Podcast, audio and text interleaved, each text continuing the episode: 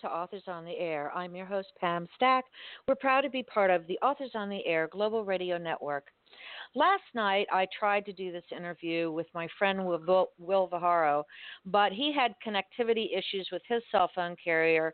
And of course, I live in South Florida where we have storms and hurricanes and all, all kinds of wonderful things. So we're trying it again tonight. But first, let me tell you about Will.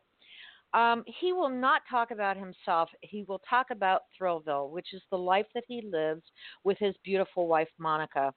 Thrillville is the virtual headquarters for the gonzo pulp fiction of Will the Thrill Viharo. He's a freelance writer, a film programmer, a live music booker, tiki lounge lizard, and B movie impresario. For many years, Will and his wife Monica, the tiki goddess, Cortes, hosted a live cult movie cabaret called Thrillville, featuring classic drive in and grindhouse cinema and live burlesque acts which you rarely hear about anymore, uh, and by the way, they're still around, which still influence his work today. So if you want to learn more about Will Viharo, go to thrillville.net. In the meantime, I'm so happy to welcome back to Authors on the Air by popular demand, Will Viharo. Hi, Will. Welcome back. Hey, Pam. I hope you're doing okay there in Florida with Dorian on the way. Yeah, I, I'm praying that Dorian stays on the East Coast and doesn't travel here to the West Coast. Right. Um, I, as we were talking in the green room, I was reminiscing that it was almost two years to the week that I was chased out of my old place by Hurricane Irma. So I'm a South Florida girl, born and raised. I'm used to hurricanes, but they are a nuisance, I'll tell you that. So what's yeah. happening with you? I haven't seen you on social media because once again you are the the felon from Facebook because you post um, pictures and make comments about the things that you love, particularly women, uh, in the pulp and uh, and and and grindhouse and burlesque, old movie posters and things like that. So you got bumped off Facebook for a month this time, which is kind of depressing uh, well, because you know I like following your stuff. Well, actually, I got this is the second time I've been bumped for a month. Same reason, but it wasn't because of any pictures. Uh, oh. Usually, it really comes down to it comes down to two things: the nipples. It's really about nipples. the nipples. you can post side boob and you, bras, you know, and everything else. And I have a lot of friends in the burlesque community because I used to book burlesque acts for right. And and they consider themselves uh, feminists and performance artists. And actually, the reason I got bumped this time wasn't for any pictures because I I scour my pictures before I post them to make sure there's not even a hint of a nipple because there's this mass psychosis in society that's anti-nipple, and there's actually a, a GoTopless.org organization, you know, fighting back, and it's a whole movement. Right. But anyway, right. um, I'm the I'm the poster boy. So I guess uh, I just all I did was I was about to go to a local jazz club and do a live reading from my latest book, Vic Valentine, Private Eye, 14 Vignettes, backed by Dmitri Matheny's, the same uh, excuse me, uh, band, which was mm-hmm. just a Mm-hmm. dream. He asked me uh, to to come do a reading, and his band would play behind me at this jazz club, Tula's, which unfortunately wow. is closing soon. So I was I was posting about that, and I said this is the coolest gig I've had since I read with naked girls reading uh, about eight years ago in San Francisco, the San Francisco chapter. It's a national organization, Naked Girls Reading. It's exactly that. It's it's mostly burlesque artists, but you know, women, you know, from all backgrounds who get on stage and read from books, and they have guest readers. So Monica and I were invited to the San Francisco chapter by our friend Stephanie, aka Lady Monster, in San Francisco in 2011, I think, and I read from my novels Lavender Blonde and A Mermaid Drowns in the Midnight Lounge. And mm-hmm. I was wearing my robe and my trademark Fez hat. Monica had a robe right. on, so we weren't naked. So I posted pictures of us reading and the poster from the event. And in the comment section, I just threw in a link to Naked Girls Reading, the website. That was it, just a link.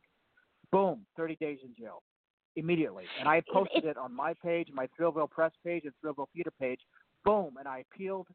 So just linking to a site that has nipples now is forbidden.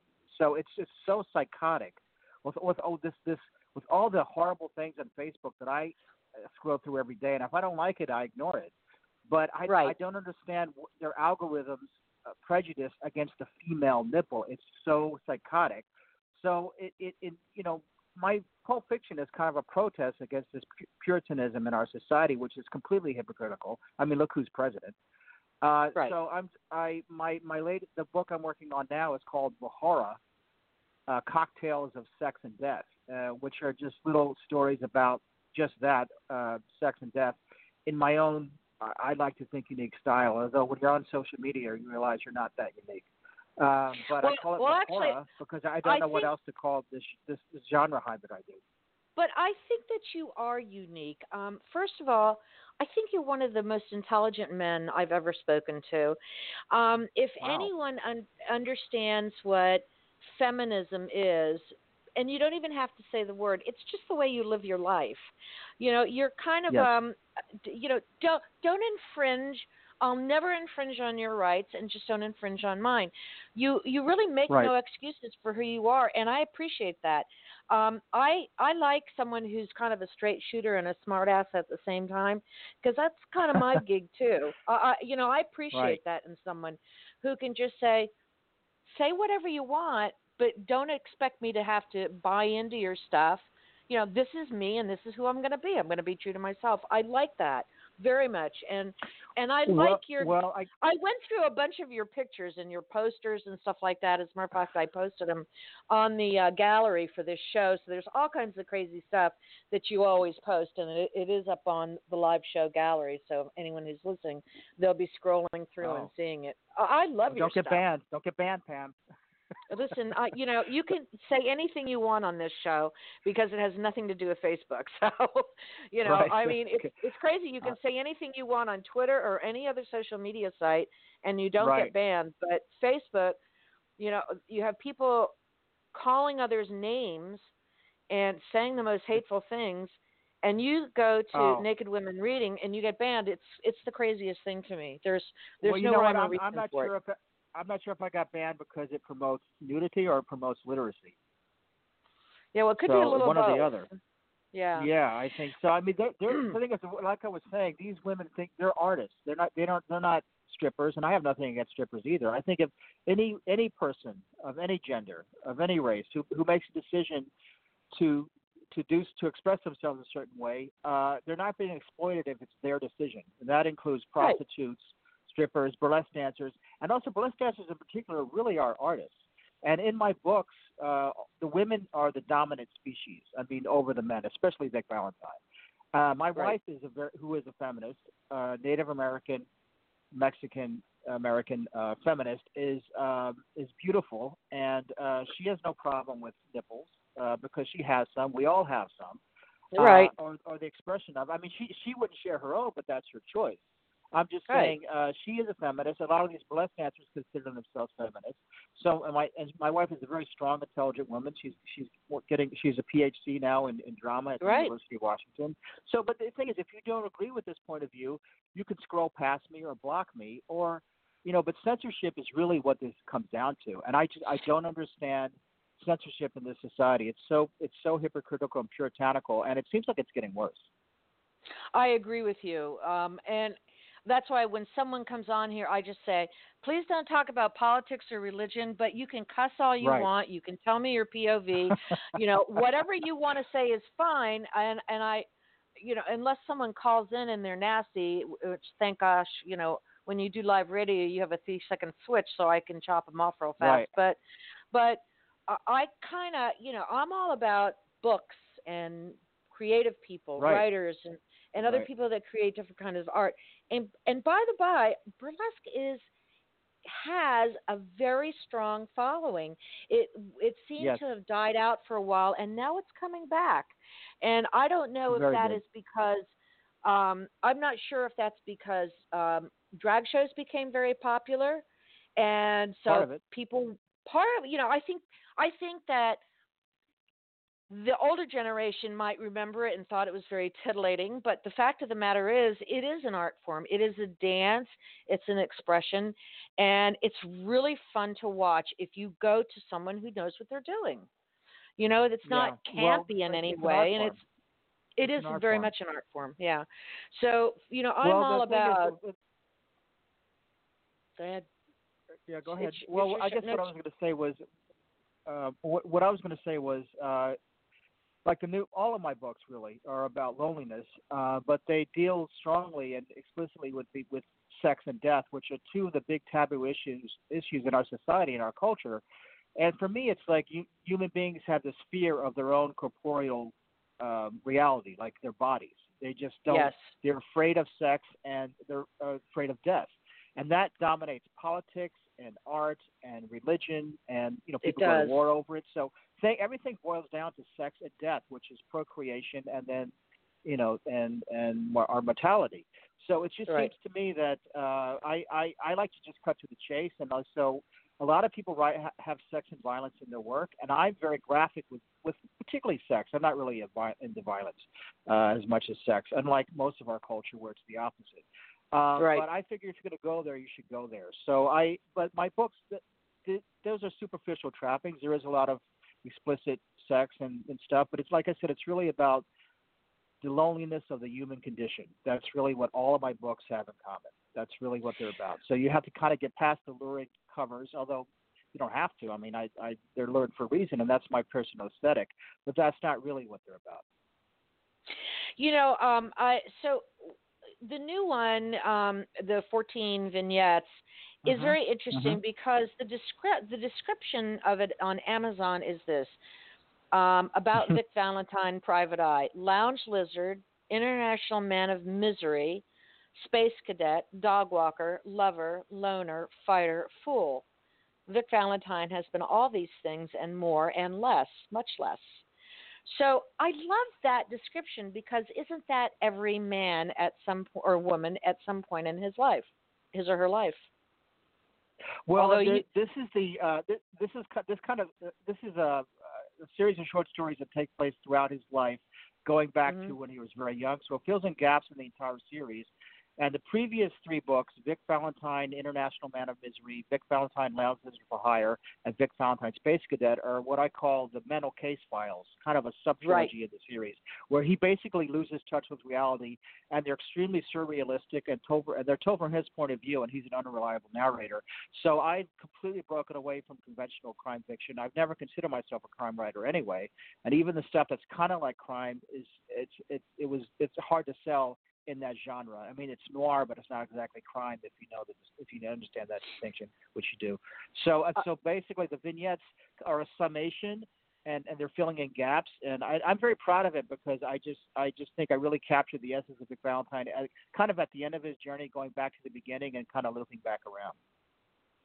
You know, um, when you were on a couple of years ago, I asked you what did you consider noir and what did you consider pulp. Oh. I'm going to ask you the same questions because your um, explanation was so good and so vivid, and, and it it made those uh, images to me very real. I immediately understood what you were talking about because at the time I was just starting to read noir, noir crime fiction, and I had started noir mm-hmm. on the radio. You remember that's when you were mm-hmm. on. Yes. And um, mm-hmm. and so you you really explained it well. So I'm going to ask you again, what is noir and what is pulp? Well, um, uh, both they can't be interchangeable. You can have pulp noir. Uh, basically, pulp is exploitation. That's how I see it. I mean, I, it goes back to the 30s when you had these uh, cheaply made magazines that were made from uh, really really cheap paper, practically like tissue paper, and that was and was they, it was called pulp. They were called pulp magazines. But mm-hmm. these these writers like Lester Dent and and others uh, churned out and and H.P. Uh, Lovecraft just turned out stories uh, month after month for a living, and they dealt with you know the base elements of human nature, again mm-hmm. distilled down to sex and death, and and it, the lurid covers and the stories, and they were they weren't going for any highbrow literature, although a lot of them were really excellent writers. They really wanted to be respected writers, but this is how they could make a living. So some of them, like you know Ray Bradbury and others, came out of pulp. Uh, Robert Heinlein and others, and achieved a lot of uh, uh, acclaim later. Um, but some of them, like Jim Thompson and David Goodis, just kind of stayed in that loop, and, and they weren't discovered till they were almost dead. Phil K. Dick is another one, uh, or they were already dead. So basically, it, it, you're on the you're superficially uh, appealing to uh, uh, base instincts of human nature. Um, but underneath, it's really about the desperation of of humanity as a whole, and that's what we all have in common. You know, we're all here for a short amount of time. We don't know for how long. We have all these distractions around us, all these mysteries around us, and not a lot of time to figure them out. And Vic Valentine isn't so much a detective about um, uh, crime itself as opposed to crimes of the heart and the mystery of its own existence. Noir, for me, can be distinct from crime fiction, for instance, because it's really about that bleakness. It's about that despair and desperation. In a way, Bukowski's kind of noir. I mean, it really down right. distilled down to its essence. The crime element came, you know, was was there from the beginning because you had writers like James M. Cain and Raymond Chandler and Dashiell Hammett, and they wrote right. crime novels and then and then film noir uh, is was a it, it was a genre that was coined such in retrospect by the French. Um, right. And you know, uh, starting in the early 40s and then the post-war period when you know soldiers were coming home and they couldn't find jobs and a lot of them were desperate. And my friend Eddie Muller, the czar, czar of noir, who now hosts his own show Noir Alley on TCM, who, I'm, who I've known for 20 years, uh, he described noir as uh, it's people who uh, they they know they doing they're doing something wrong. They know they're doing something self-destructive, and they do it anyway because they're trying to to get something that they want. So it's basically not so much amorality, just the the desperation of their situation, which I really related to more than the, the crime element. Maybe some of them turned to crime. So I like writers like John Fante and Charles Bukowski, who I still read now for fun, and Jim Thompson and David Goodis. I don't know how you could read Bukowski because, for fun because it's so hard uh, to read. It's hard to read him, and I don't know how you read it for fun. You know, it, know it takes me a long time. Everyone, you know why? Everyone likes what they can relate to, and I used to live in cheap residential hotels. I've I've lived just above street level. I've lived in places where there's you know hookers and pimps and drug addicts. So I know that element, but I wasn't among them. I mean, even going back to when I was in junior high and high school, I never fit into any clique or group. I'm like that now on social media. I have friends in each group and each clique, yes. but I'm not really of any of any of them. So I just kind of like I'm I'm a lone wolf by nature. So what I like Bukowski is easy to read, and but really because it's about what's going on in his head. The plot, the narrative is incidental. That's I really read for voice. Even Raymond Chandler, I don't understand any of his plots, and he doesn't either. I read, I love Philip Marlowe for his voice. I love Holden yeah. Caulfield for his voice. You know, um, so I really read even now for voice. I have I don't pay attention to storylines. I'm kind of separate from a lot of other writers that way. I really just care about the mood, the atmosphere. I'm that way with movies and music too. I just really like the mood it it it makes me feel. I just really like how it, I have a very visceral response to art. So uh, for Bukowski, it's just it's easy and fun to read, and it, it just reminds me. It, it's just such a, a distillation of human existence. So really, it really depends. I mean, on what you can relate to, and that's what you shouldn't take it personally. If someone doesn't like your work, they just can't relate to it. Doesn't mean it's bad or it sucks. I mean, I put right. myself out there. People right. could take it or leave it. Most people leave it, but you know, I try not to take it personally. And I, uh, you know, but I have a, a, a hardcore, small, loyal following that get it. And you're either on my wavelength or you're not. I mean, like like uh, filmmakers I like, like David Lynch and Jim Jarmusch you're either on their wavelength or, or you're not. And they're lucky enough right. where they've been able to have a career doing exactly what they want to do without compromise. And I really admire and envy that. And I do the same thing just without the success. but I well, have my artistic freedom. But but success is also a very subjective thing. So you know uh, uh, you can't yeah. say if you're if you have the freedom to do what you want to do to write what you want to write you're proud of your work that's that's a success in itself isn't it you may not have, have the uh, you you, know, you it, may it not have the on, the uh, financial success, but but you know, um, and like you said, well, you know, you, some of these yeah. how do, some of these people didn't come into their own until they were you know dead or almost dead. So yeah, I I really don't want to. Uh, yeah, that is no consolation, but.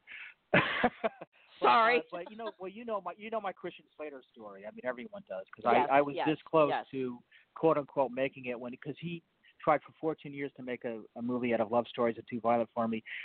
Uh, and we, I don't want to rehash the whole thing. It, it I mean, it, but it, you know, the, it got the book reissued. It was edited by Joe Clifford for Gutter Books. Uh, they also right. Published another Vic Valentine novel, Hard Boiled Heart, which was inspired by my experiences with Christian. Uh, but he was so passionate about this project, and this was a guy I have nothing in common with superficially. I mean, we have some things in common. I found out like we like Sinatra and stuff like that, but I, he's a movie star. I'm just, I was just some schmuck. When I wrote this book, I was working for a blood bank, you know, delivering blood, and he's you know doing the movie True Romance and stuff, which was a movie I really related to. And I wrote Love Stories Too Violent for Me a few months before I saw that movie. So when I met Christian in 2012, I said, when I saw True Romance, I felt like that movie was made just for me. And he said to me, I felt that way about your book. I felt like this was written just for me. So what that tells me is if it's like putting a note in a bottle and throwing it out in the ocean.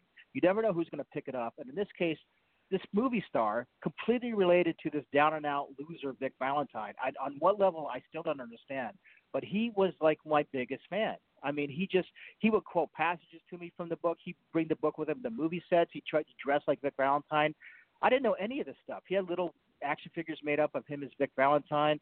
Uh, we, we we got storyboards done. I mean, he was I would say obsessed with the, with Vic Valentine. So you never know who you're going to connect with. You just got to get your stuff out there. And this was, you know, he just found it in a bookstore in LA in 2001 and contacted me. So he was really good to me. He could have just found the book. I was nobody and just kind of ripped it off. But he tracked me down, and then years later, he flew me out to Miami, and he asked me to co-write the screenplay, and he wanted me to go to film festivals with him, and we had a producer, we had a budget, a lot big names interested. I'm not going to drop them. Uh, storyboards done, and then right at the goal line, it collapsed. So I I've spent a lot of years recovering from that disappointment. So it's kind of like it was affirmation of the fact that I I could be more successful than I am. It just wasn't in the cards for whatever reason. So it's this weird um, dual effect where I feel completely deflated but inspired at the same time. Well, let, you know? I want to kind of expand on that theme because when I speak to, I, I try really hard to speak to either self-published or small press published authors who are debut novelists because yeah, I, I, try to make room always in my schedule. Every month I try to bring someone new on. That. Because you, you know, a, a, because otherwise, who's going to put them on? Who's going to give them a platform? So, you know, I and they say, you know, how is it that I, I've written a really great book, and you know, everybody says it's a great book, but I'm not getting anywhere. I'm not, you know, I don't know how to explain that, but sometimes sometimes you just have to be in the right place at the right time. Because I have to tell you quite honestly, Will, some of the books that are out in out there now that are at the top of bestseller lists, I just don't know how the hell they got there.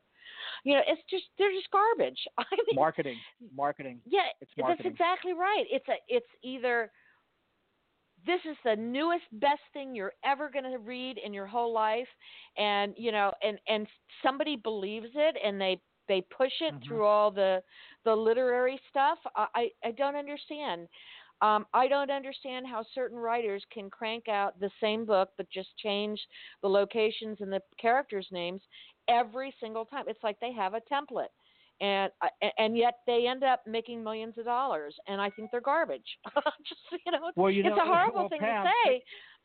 no, no, I, I, I, I understand. I mean, I appreciate your honesty, and I also appreciate your support of, of indie authors like myself. And I've been published traditionally, and now I have Thrillville Press, which is basically self-publishing, but it's my own boutique press. And I, I founded it because I was published by another small press, Double Life Press, which is a whole other sordid uh, horrible story in itself. I'm not going to get into. And they I, they put out these anthologies of my work, the Thrillville Pulp Fiction collection, and I organized the artwork. I basically did it all. They just put their uh, brand name on it, but then the whole thing collapsed, and it's just really a terrible story. So these things were already out there, so I just took them back and I just reissued them in, under quote Thrillville Press, and that Thrillville is my brand name, so I have I have kind of a platform. But I have to be honest with you. I mean, it's now that you bring it up, self-publishing uh, garners no respect in the literary community. I when I post right. about my books, I get comments from people who know me, but hardly ever from other writers. When the when the movie deal was hot and it looked like the movie was going to get made, everyone wanted to be my friend. But since that fell off, no one really. Other writers, I mean, they kind of respect you. I mean, like, but they don't. They people think self-publishing, you're not getting the validation. You're not. I mean, even it's not just readers; right. it's other writers.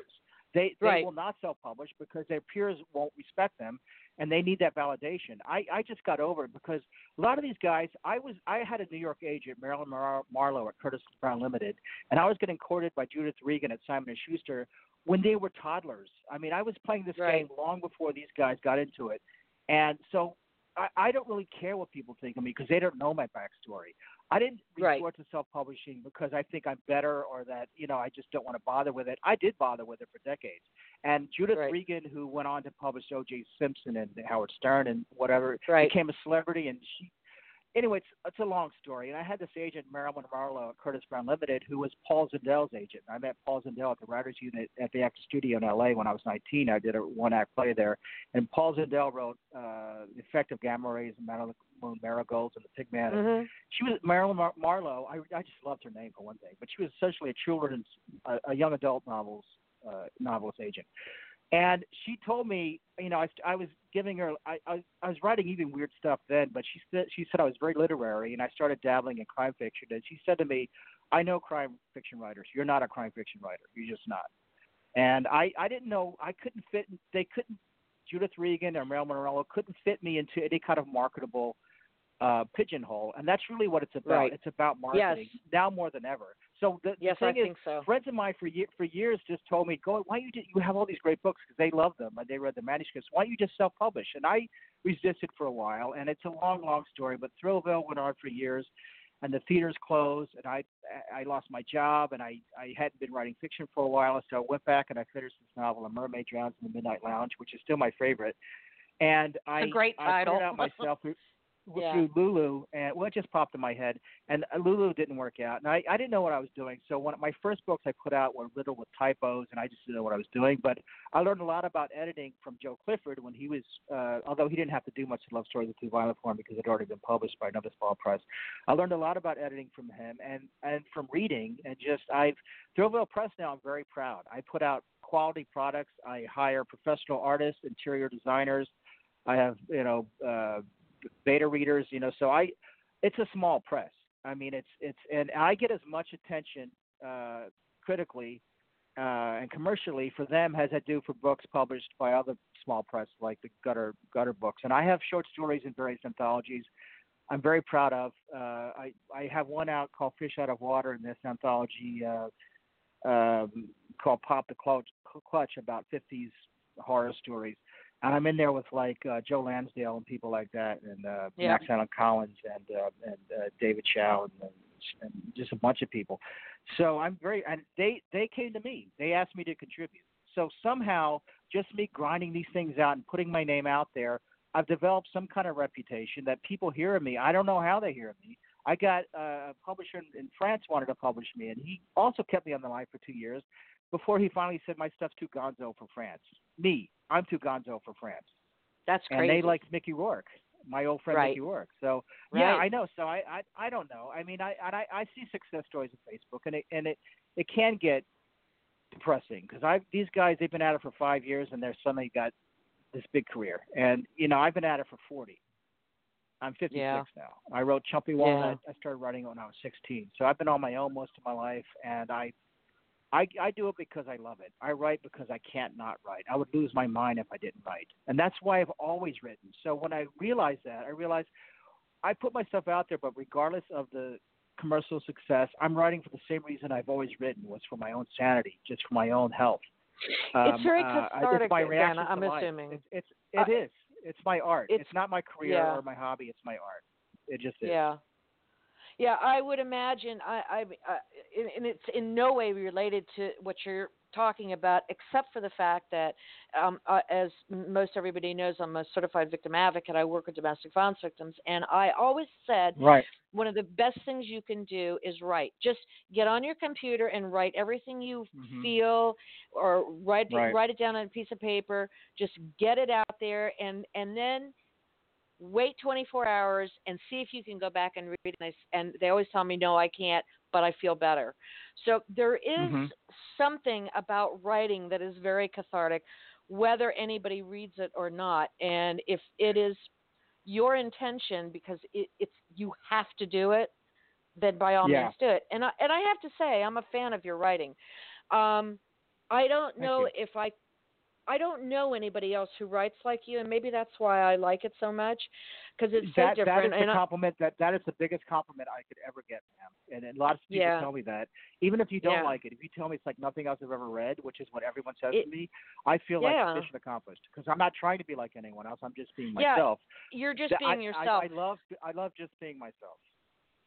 I Well, think everyone it- should, you know. And and here's the here's the funny thing when i think about you and i see pictures of you and monica and i see you guys dressed up or you're holding a martini glass or a pineapple or some a pineapple with a straw in it and a, you know a, a, an umbrella i'm Yeah. just thinking you really live the life that you love i mean your writing life is you on a low budget, it- on a low budget. it, it really is, and and there's absolutely nothing wrong with that. Listen, I'm I'm a woman who lives with five cats and has 2,500 signed books in her apartment, but no television. So wow. you know, it's it's it, every every- everybody has their own thing. You you can't walk by a surface without knocking over books here, but you I, know, you know what it is? I, I don't know. I don't know. I don't know how to conform to Facebook's community standards. I don't know how to conform to commercial traditional publishing. I, I'm like you. I read what's popular. I couldn't even. I couldn't write it because my heart wouldn't be in it. And and if your heart's Right. not in something you write, no one's going to like it, even if it's uh, even if it's in a genre that's that's pre-sold. So you have Right. to. And the people who do love my work, what they're reacted to, whether it's Christian Slater or people I know from all over the world, really, who contact me about my work here and there, you know, Indiana or London or whatever, who Right. just send me little emails. And I don't know how they found my work, but they're very passionate about it. They're, what they're connecting with is my um, uh, my sincerity. And and if you're very genuine and sincere and honest, the human condition is universal, and someone's going to be able to relate to your experiences. E- They're especially if they're told from a unique point of view, because that makes it entertaining for them. But they can also at the same Yes. time relate to it, and and Right. that's that's that's how you. I mean, we're talking about connectivity issues with T-Mobile in our interview. Right. I have connectivity issues just with the mainstream, and I I don't Right. even try. So I just it's Well, not it- like I'm I'm I'm hoity-toity like oh I'm above this. I mean I like Batman. I like lots of things that are popular, but I I relate more to like I was saying David Lynch, who who is also a niche guy who does his own thing with complete disregard for the reaction, and I just respond to that because I relate to it because I'm the same way. You know, um, it's interesting that you're saying that because to me, when you read, it, it makes you, no matter what genre you read, you are right. It is about the characters and the human condition that we get in, invested Yes. in. It is about Right. the people in the book. That's what we get invested in. So, so it can Yeah. be, and I read across genre, and I also read some Well- nonfiction, although I'm not a really, really big nonfiction reader. Um, I read a lot of cookbooks. Because when you're when you're a vegan and vegetarian, you have to read cookbooks. Otherwise, you're eating the same, you know, steamed carrots all the My time. wife's the same and I know. I know. I yeah. hear you. yeah, Yeah. yeah. So, um, but but the fact of the matter is, uh, I don't think there's anyone who hasn't been. You know, most people don't know what a lounge lizard is, but certainly there are men and women who know what a lounge lizard, are, and we have been one in our life. We've been an international man or woman of mystery and misery. We've been a, Yeah. a space cadet. We've been a dog walker. I'm a cat walker, a cat sitter anyway. We've been Right. a lover, a loner, a fighter, and a fool. So you know, you're you kind of are every man in in your book in in your character. So so uh, Vic Valentine he- is yeah kind of. Yes, Vic Valentine is. He he kind of is every man, um, and he just you just see him bleeding on the page. You you can see it. Well, I think that's what I I don't know. Yeah, that's like I was saying. I just kind of bare my soul and just bleed under the page, and then like I said, some some guy named some guy I saw in a movie finds the book by accident and relates to it, and it, it seems that it's really anticlimactic. He didn't actually realize his vision of the movie, but it just the fact that I made that connection with something that I wrote that a small press put out there, and he happened to find it in LA bookstore. And he told me the story. He was in there with his ex-wife in, in LA in 2001, and Christian went in there. and They they got a bunch of books, and he he just saw my book and title grabbed him. He started leaping through it, and he just immediately connected with it. He put it on the stack with the other books his wife had bought. They went outside the store. He looked inside the back and couldn't find the book, and she said, "Oh, you really wanted that? I put it back." So he actually had to go back into the store and buy it because she thought he was just That's so funny. So, but this what's weird is this that was the only book they ever published in the Wildcard Press, and those same people, Kyle and Catherine, went on to find, find uh, to uh, to start up the Parkway Theater in Oakland, which is where they asked me to start my own, to produce and host my own uh, live show, and that's how Thrillville got started. And they asked me to do that to promote the book. So now Thrillville now in the books that I'm writing, it's all come full. It's, so Thrillville encompasses all of it. So I just call it Thrillville now. Is like I said, my Pulp Fiction. It was a live show for a long time, but it's it combines all the same elements. All of my same obsessions are in there. So uh, it, it's really weird how it come full circle, gone in a loop, and it's it. Unfortunately, sometimes it feels like I'm spinning my wheels in the same loop, but I I just keep going, even uh, if I'm not going anywhere. I'm just I'm just. So let me ask you going. this: if if if they ever brought that that place back, that Thrillville place back, would you go back to it and produce shows? Oh no no no no no no. Well no no no no no no. Well for many reasons. One is I'm in Seattle now, and I did a couple here, and I hosted Noir at the Bar Seattle for a while. But I really don't. Mm-hmm. I never was comfortable being on stage. I mean, I I cultivated this persona, and it it took off on its own. I mean, it was more popular than my writing was. I mean, because because because you're you know, it was a, you know, it was a movies and a live burlesque act and a band, and so and the movie theater served beer, and pizza, and food, and which was Hello. It was a perfect mix of, of, of right. hello. Can you hear me? Yes, yes, yes. Uh, it was Go a ahead. perfect mix of venue, of venue and sh- uh, venue and programming. And I was also the full-time film programmer. And then, for a lot of reasons, the, it was a very popular local institution, the Parkway in Oakland. That's how a lot of people still know me as, as Will the Thrill. And uh, and then uh, they opened another theater in El Cerrito, and I did shows there. And uh, you know, and I I got a lot of press down there. Uh, uh, and then it suddenly collapsed, just like the movie deal, for reasons I'm not going to get into. I mean, there's external reasons and internal reasons, and I, I lost sure. my friends of many years because of it. And and then I after that, I was really on the rocks. I went back to my writing. I actually got a job full time writing with this company that turned out to be a bunch of crooks. And then Christian contacted me and flew me out to Miami, and I was going to be this big screenwriter and get my movie made. And then that collapsed, and then, then I wound up in Seattle walking dogs. But since all this happened, I've put out eight books so I just, I just, I just, uh, you know, I just uh, channeled all of this angst and and rage and sorrow and frustration creatively. I creatively sublimated it, which is the healthiest thing you can do. Well, I have to. I want to tell you something. Uh, you know, there I produce 30 shows in this network. There are 30 now, either live radio shows or podcasts or videocasts wow. in, in the Authors on the Air network. Every single host is a writer except for me. I think anyone who can write a book is that is my celebrity. You are my celebrity. You are the person I want to talk to because you can write a book. You are creative in so many things, but you can write a book. I would give just about I'd I almost want to say I'd give away my favorite cat, but that's not true. I would give no, just about yeah. anything to to be able to write.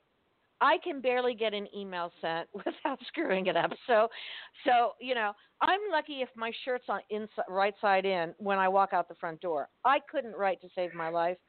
Well, so well, that's two why two I. Things, Pam, I'm, I'm, well, yeah, well, two things. One is all of us. I'm speaking for all of us in the literary community on, on, on Facebook and, and beyond. I mean, you're our champion because you give us a platform and out of the goodness of your heart and it's we really appreciate it and you're doing a great public service not just for writers but for readers so oh, we we need you too but also writing is really all i can do that's why i'm a dog walker i don't really have a skill set i mean i i write compulsively I haven't been able to really make much of a career out of it. I mean, but I have a reputation. But you know, I walk dogs for money because I love animals and I need the exercise. Right.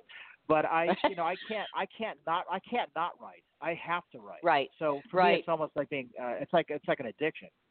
Yeah. And that's just me. I mean, sometimes it feels like a curse because if I, if I wasn't, if I didn't have this, this need to write and get my stuff out there, it, it probably would save me a lot of frustration and misery. But once I detach any commercial agenda from it and it's purely artistic expression, I just love it. And that's why I keep there doing it. I just I put it out there and I forget about it, you know, then I go on to the next one. I just and it took me a long time to get there. It was a very organic evolution. Well, I'm glad you're where you are. Uh, at least I I appreciate everything that you do, and I know others do too. Will you please tell everyone about your website and about where they can find you in social media when you're not in in you know the paupers jail? uh, just good. Everything everything is at Thrillville T H R I L L V I L E uh, dot net. Everything, my fiction, uh, a lot of stuff from Thrillville Past from my shows, uh, a lot of interviews. I'm going to be posting this interview on there. Uh, so everything's at Thrillville dot net. Everything you can want more or less. It's a lot of uh, fun to read. Thrillville. It's a it's a lot of fun to read your. I've read your page like every day this week, and I always find something new to read. Will Viharo, I'm so happy that you and I had a chance to talk. Um, the Vic Valentine books are really a joy to read, but um, the 14 vignettes really tie everything together. Thank you so much for coming on the show. And hey, you know what good came of this? You have a new SIM card, and you can now. Um, we haven't been disconnected for almost 45 minutes. It's a yes, miracle. Yes, it's a record. Thank me. you so much. Will you come back Thank and you, play Pam. guest host one time? Come back and and guest host for me, and pick out a writer you want Uh, to interview. You know, I, I do. I do just about anything for you, Pam. So yeah, if I can pick who I could talk to, uh, you can. Okay. Okay. Will Viharo, Even if it's thank myself. you. even if it's yourself. Thank you so much. My love to Monica, and you and I will Thank be talking you. again Yes. soon. Readers and listeners, thank you for being with me. Stop by thrillville.net, and thank you, Mom and Dad. Good night, everyone.